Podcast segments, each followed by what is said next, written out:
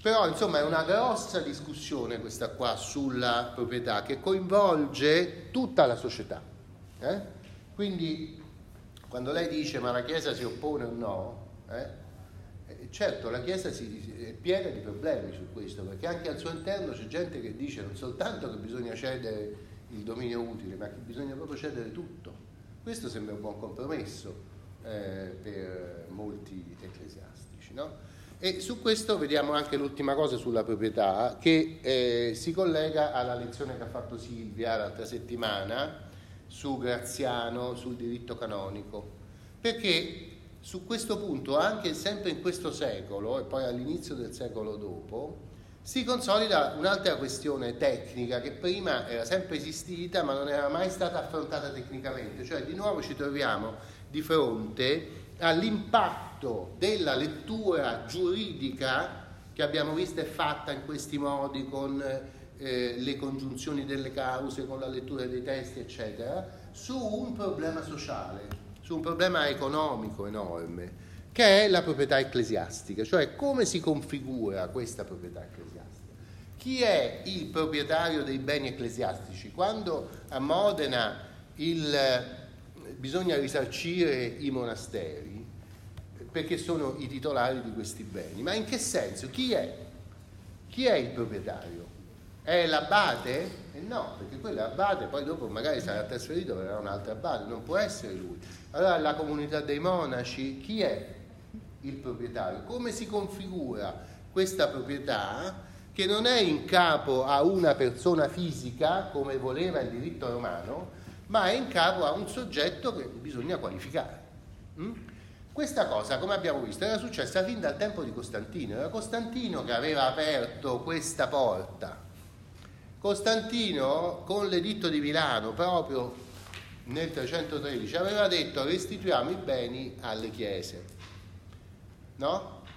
Non aveva detto chi era il proprietario, perché ormai la volgarizzazione del diritto, la decadenza della cultura giuridica non imponeva che un giurista ti qualificasse esattamente chi era il proprietario, no? E quindi si poteva andare avanti così e si è andati avanti così per secoli senza sapere come era fatto questo proprietario. Mm? In questi secoli quello che si faceva, e ve l'ho già detto, era di fare le donazioni di beni o al santo a cui era intitolata la chiesa, perché era morto, stava molto spesso seppellito sotto la chiesa, no? Io dono al santo, no? Cosa che per diritto romano sarebbe stato assurdo. Nel diritto romano potevi fare una donazione a uno morto? No, però siccome il cristianesimo diceva che il santo non muore mai, stava in paradiso, no? Nessuno diceva, beh, ma guarda che questo è morto, come è morto? È santo, figuriamoci se è morto, no? E quindi si continuavano a fare donazioni ai santi oppure agli altari che rappresentavano i santi, cioè al pezzo di pietra che sta sopra alla tomba del morto, oppure alle mura che sono state fatte intorno all'altare, che sono il monastero. No? E allora Cortese ci racconta la storia della eh, prima qualificazione giuridica di questa titolarità, che non è personale, non è umana, no? E ci racconta la storia del caso dell'arcivescovo Mosè di Ravenna. Mm? Anche qui questo pezzo del manuale riprende una ricerca che lui aveva fatto negli anni 70, 1970, riprendendo, mettendo insieme tutte le fonti che ha trovato in modo prodigioso su questa storia particolare, cioè questo caso in cui un monastero che era titolare di terre era rimasto deserto perché monaci erano morti, altri se ne erano andati ed era rimasto vuoto. No? Allora chiedono a, eh, ci si chiede che fine devono fare i beni del monastero quando l'edificio rimane vuoto. Eh? Questo, questo caso è stato poi ripreso come modello di caso limite da un grande eh, studioso francese, Jan Thomas, che ha scritto un articolo breve sull'estremo e l'ordinario, cioè per dire spesso il diritto si qualifica, qualifica i concetti quando deve affrontare un caso estremo, un caso limite. in quel caso deve arrivare per forza a qualificare il concetto perché non è le cose che succedono tutti i giorni per cui non, non c'è bisogno di essere molto raffinati. Ma tu quando il monastero rimane vuoto ti devi porre il problema di chi è il titolare dei beni del monastero. Cioè ti poni il problema di dire ma può esistere un titolare che non è fatto di carne e ossa, che non è una persona? E come lo risolviamo? Allora, nel caso che vi riporta Cortese, non mi ricordo a che pagina, le soluzioni possibili sono tre per questi beni. Uno, che i beni vadano nel fisco papale, cioè vengano, siccome non c'è più la comunità dei monaci, i beni vengono incamerati dal fisco. Questa soluzione rivela una concezione della proprietà, cioè i beni che rimangono senza proprietario in diritto romano sono res nullius, cioè le cose di nessuno, e le res nullius vengono incorporate dal fisco. Allora, quando una delle soluzioni è i beni tornano al fisco papale, vuol dire che noi pensavamo che i titolari fossero i monaci, che non ci sono più, quindi i beni sono diventati restum lius. Mm? Va bene? Questa sarebbe una forma di risoluzione. Seconda, seconda soluzione è i beni non vanno al fisco, ma tornano a quelli che avevano fatto le donazioni. Cioè, questo si capisce perché sempre gli enti ecclesiastici, i monasteri, ma anche ospedali, orfanotrofi, questi istituti così, venivano fondati da qualcuno, da una famiglia importante, che metteva un sacco di soldi e terre per, e faceva costruire l'edificio. Mm? Questa, questa fondazione veniva chiamata nei documenti dell'Alto Medioevo dote,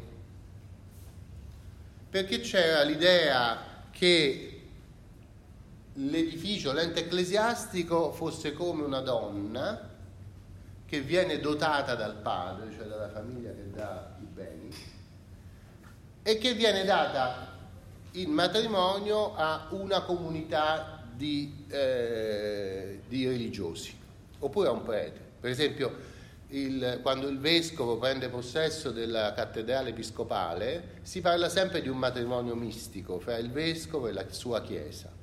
Mm? Allora, quando eh, muore il marito, i beni totali tornano al padre che aveva, che aveva, che aveva dotato il matrimonio sostanzialmente. No? Allora, l'idea che i beni tornino a chi li aveva donati rivela quest'altro tipo di... però in fondo coincide per quanto riguarda il titolare con la prima soluzione cioè o noi diciamo che è morto il proprietario o, o è sparito il proprietario e quindi i beni sono res nullius, oppure diciamo la chiesa era stata dotata ma in mancanza del proprietà, de, del marito, diciamo, de, della comunità monastica, la moglie mistica, cioè la chiesa, eh, perde la proprietà di questi beni perché serve sempre una persona.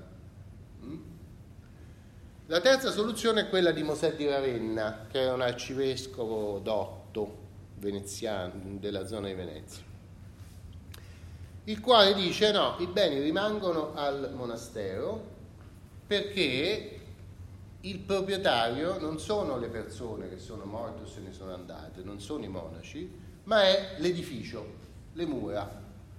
Le mura del convento hanno continuato a possedere. Questa soluzione di Mosè è stata, eh, è stata fortemente criticata dai glossatori. Mm? I glossatori eh, del diritto romano hanno richiamato questa soluzione di Mosè e hanno cominciato a insultarlo a dire che eh, è una soluzione cretina, che il diritto romano non poteva ammettere che ci fosse un titolare che non era una persona, che una cosa non può possedere un'altra cosa, è completamente assurdo, no? E quindi Cortese ha fatto in questo articolo, credo sia il 1978, molto più vecchio del manuale, ha, fatto, ha, ha pubblicato tutta una serie di queste opere, di questi passaggi di giuristi del diritto romano che insultavano eh, Mosè di Ravenna, no? E perciò aveva presentato la teoria di Mosè come una teoria bislacca, un'idea fantasiosa di uno che aveva... Beh, invece no, non è affatto un'idea fantasiosa, era la regola. Tutti avevano sempre fatto per secoli donazioni alle mura dei conventi e delle chiese, o agli altari o ai santi morti. No?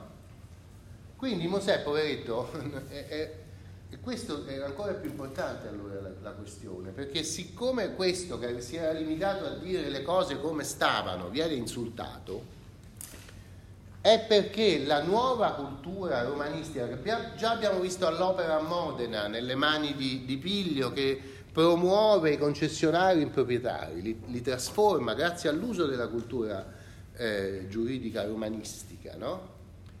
In questo caso addirittura sovverte quello che era sempre stato, non si poteva più configurare un, una cosa come proprietaria di beni, no?